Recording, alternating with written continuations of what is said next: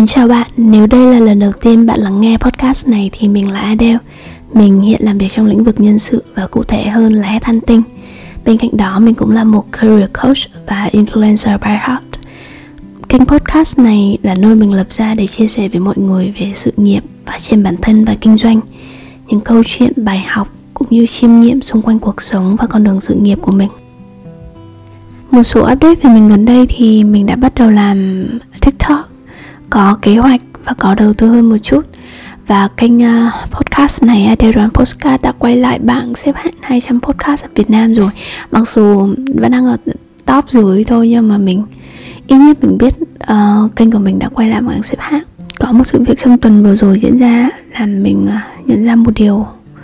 Đó là cuối cùng thì điều mình tìm kiếm á, nó là sự yên bình. Khi mà bạn quá quen hay là chơi thân với một người hoặc là dành thời gian với những người đó nhiều hơn thì bạn cảm bắt đầu develop phát triển những cái cảm giác về gắn bó cảm giác về um, quen thuộc phụ thuộc và nó dần trở thành một cái thói quen của mình. Điều đó không chỉ diễn ra với tình yêu mà cả tất cả mối quan hệ khác gia đình bạn bè đồng nghiệp. Có một lần mình gọi cho bản thân của mình để kể một vấn đề mà thực ra tụi mình đã nói về vấn đề đấy rất là lâu rồi. Chỉ là có một cái update rất là mới và mình không biết phải xử lý sao về cái tình huống đấy. Thì lúc đấy bạn mình nói là bạn mình không có nhiều thời gian, nếu mà được thì mình có thể nói trong 2 phút được không? Hoặc là bạn mình sẽ finish tất cả meeting rồi chúng ta sẽ nói chuyện sau. Tự dưng lúc đấy mình có một cảm giác bất an và bắt đầu question bản thân rất là nhiều.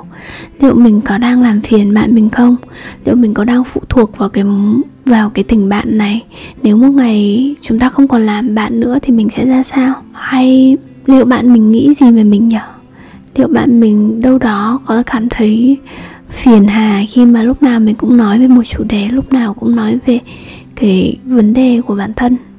Thì tất cả những cái suy nghĩ, tất cả những cái cảm giác bất an này nó ùa về sau khi kết thúc cái cuộc gọi đó. Sau ngay sau khi đấy khi bạn mình đã kết thúc công việc thì bạn ấy chủ động gọi cho mình luôn và chủ động hỏi về uh, những việc mà mình đã chia sẻ. Cái moment mà mình nhận được cuộc gọi và nghe giọng của bạn mình hỏi về những cái vấn đề của bản thân á mình có một cái cảm giác relief một cảm giác yên bình. Cảm giác đấy có thể miêu tả là bạn cảm nhận được cái sự tin tưởng 100% từ hai phía bạn cảm thấy an toàn, không hoài nghi, không lo lắng rằng người ta có nghĩ sai về mình hay không. Và mình biết mình và bạn mình đang có cùng suy nghĩ at the same page. Cái cảm giác yên bình nó như là âm thanh của những cái dòng suối, hoặc là tiếng chạy dốc rách, đều đặn theo nhịp điệu của tự nhiên. Thực ra tình bạn là nền tảng của tất cả những cái mối quan hệ khác từ đồng nghiệp người yêu hay là gia đình. Vậy nên là mình nhận ra rằng sự bình yên sẽ là cái thứ đầu tiên mình tìm kiếm trong tất cả những cái mối quan hệ. Chứ không phải hào quang không phải học vấn tiền bạc um, sở thích. Mình muốn có cảm giác bình yên để là chính mình để sống thật với cái bản ngã của mình khi mình ở bên những người thân thiết nếu mà có một cái cách test nhỏ thì có thể là nếu mình ở chung không gian với một người trong vòng 2-4 tiếng không cần làm gì cả mà chúng mình vẫn thấy thoải mái với nhau á thì đấy chắc là cảm giác bình yên mà mình đang hướng tới. Thực ra mọi người có thể nói là chúng ta có rất là nhiều mối quan hệ khác nhau. À, không phải mối quan hệ nào cũng có được cái cảm giác bình yên như vậy mình đồng ý nhưng với situation của mình mình có rất là nhiều thứ để làm. À, có nhiều việc cần quan tâm. Vậy nên mình không muốn để bản thân phải mệt mỏi vì những mối quan hệ không cần thiết và những mối quan hệ mang cho mình nhiều vấn đề nhiều lo lắng hơn là sự yên bình. Mình muốn bản thân mình được được quay quanh bởi những mối quan hệ mà chỉ mang lại cho mình cái sự yên bình thôi bởi uh, thế giới ngoài kia đã rất là phức tạp rồi. Khi mình ở với bạn mình cần cái sự yên bình đó. Đó là một số sự kiện đã diễn ra với mình ở trong tuần vừa rồi.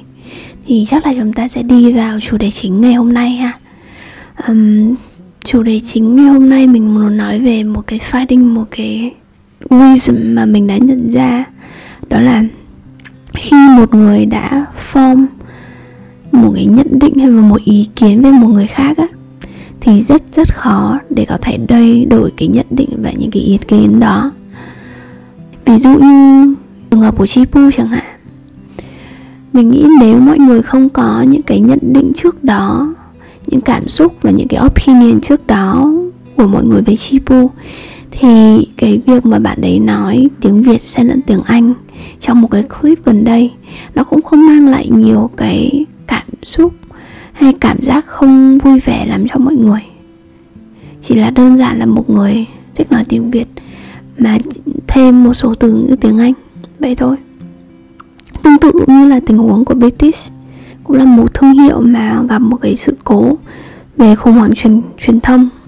Thì việc uh, phần lớn mọi người đã có nhận định tốt về British có những cảm xúc và những cái cảm giác tích cực về British trước đó nó giúp cho cái việc BTS xử lý những khủng hoảng truyền thông nó được tốt hơn. Bởi khi mọi người đã tin rồi ạ, và mọi người sẽ bao dung, mọi người sẽ thông cảm nhiều hơn. Thực ra trong tiếng việt cũng có một cái câu um, tục ngữ mà nó nói về cái vấn đề này một cách đơn giản hơn, đó là yêu nhau yêu cả tung ti, ghét nhau ghét cả đường đi lối về.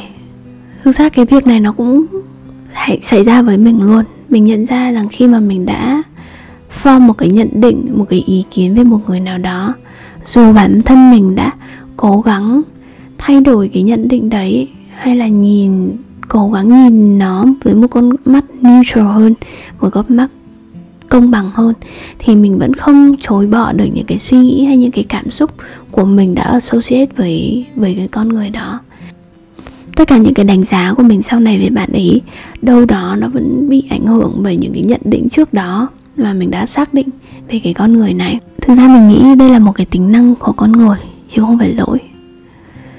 Về chúng ta là một human being á, thì chúng ta đã sinh ra với cái tính năng này rồi. Nếu mà giải thích đơn giản thì là một cá thể, là một con người trong một thế giới rất là rộng lớn này, thì chúng ta luôn luôn cần có ý kiến, xác định được cái quan điểm và ý kiến của bản thân về mọi thứ, bởi nó giúp đỡ chúng ta tiết kiệm thời gian hơn và tiết kiệm năng lực suy nghĩ hơn khi mà đưa ra những cái hành động. Nếu chúng ta đã có những cái phân tích và suy nghĩ và đưa ra một cái nhận định về một người nào đó rồi, thì sau này chúng ta không cần phân tích và suy nghĩ lại nữa, không cần tốn nhiều năng lượng cho cái việc đưa ra quyết định bởi nó là một tính năng chứ không phải lỗi, nên là mình nghĩ chúng ta chỉ có thể work around thôi. Chúng ta có thể làm cái bộ tính năng nó bớt bị bias hơn thôi. Thì ba gợi ý của mình khi mà work around cái tính năng này đó là, đầu tiên đó là chúng ta vẫn chấp nhận và tôn trọng những cảm xúc, những cái suy nghĩ, đánh giá, cái gut feeling của mình đối với một người, một sự vật hay một hiện tượng nào đấy nhưng đồng thời thì chúng ta cũng không nên quá extreme, quá tiêu cực về một chủ thể hay một vấn đề. Chúng ta nên luôn luôn dành một cái khoảng trống nào đó trong cái nhận định của mình để cho những khả năng rằng là maybe mình có thể sai trong việc đánh giá một con người. Maybe rằng bạn ấy đã thay đổi và bạn ấy đã không còn là cái con người mà hồi xưa chúng ta đã đánh giá nữa. Và luôn dành cái khoảng trống cho việc mà đánh giá lại, nhận định lại một con người và một sự vật. Không nên fix một cái quan điểm của mình với họ suốt đời.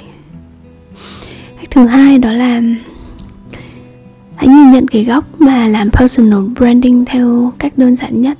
Thực ra, làm personal branding chỉ đơn giản là việc bạn thể hiện bản thân mình với thế giới như thế nào bạn muốn thế giới ngoài kia hay mọi người ngoài kia um, nhận xét hay nhận định về bạn ra sao? Theo một cách đơn giản tất cả những gì bạn làm những câu nói hành động hay những nội dung mà bạn truyền đạt nó sẽ được lưu trữ về ấn tượng của bạn trong mắt những người mà bạn tiếp xúc. Và dần ra càng nhiều thông tin hơn càng nhiều hành động và càng nhiều lời nói của bạn gửi đến những người xung quanh hơn, thì mọi người sẽ bắt đầu form một cái nhận định về bạn dựa trên những gì mà bạn truyền đạt và thể hiện ra bên ngoài.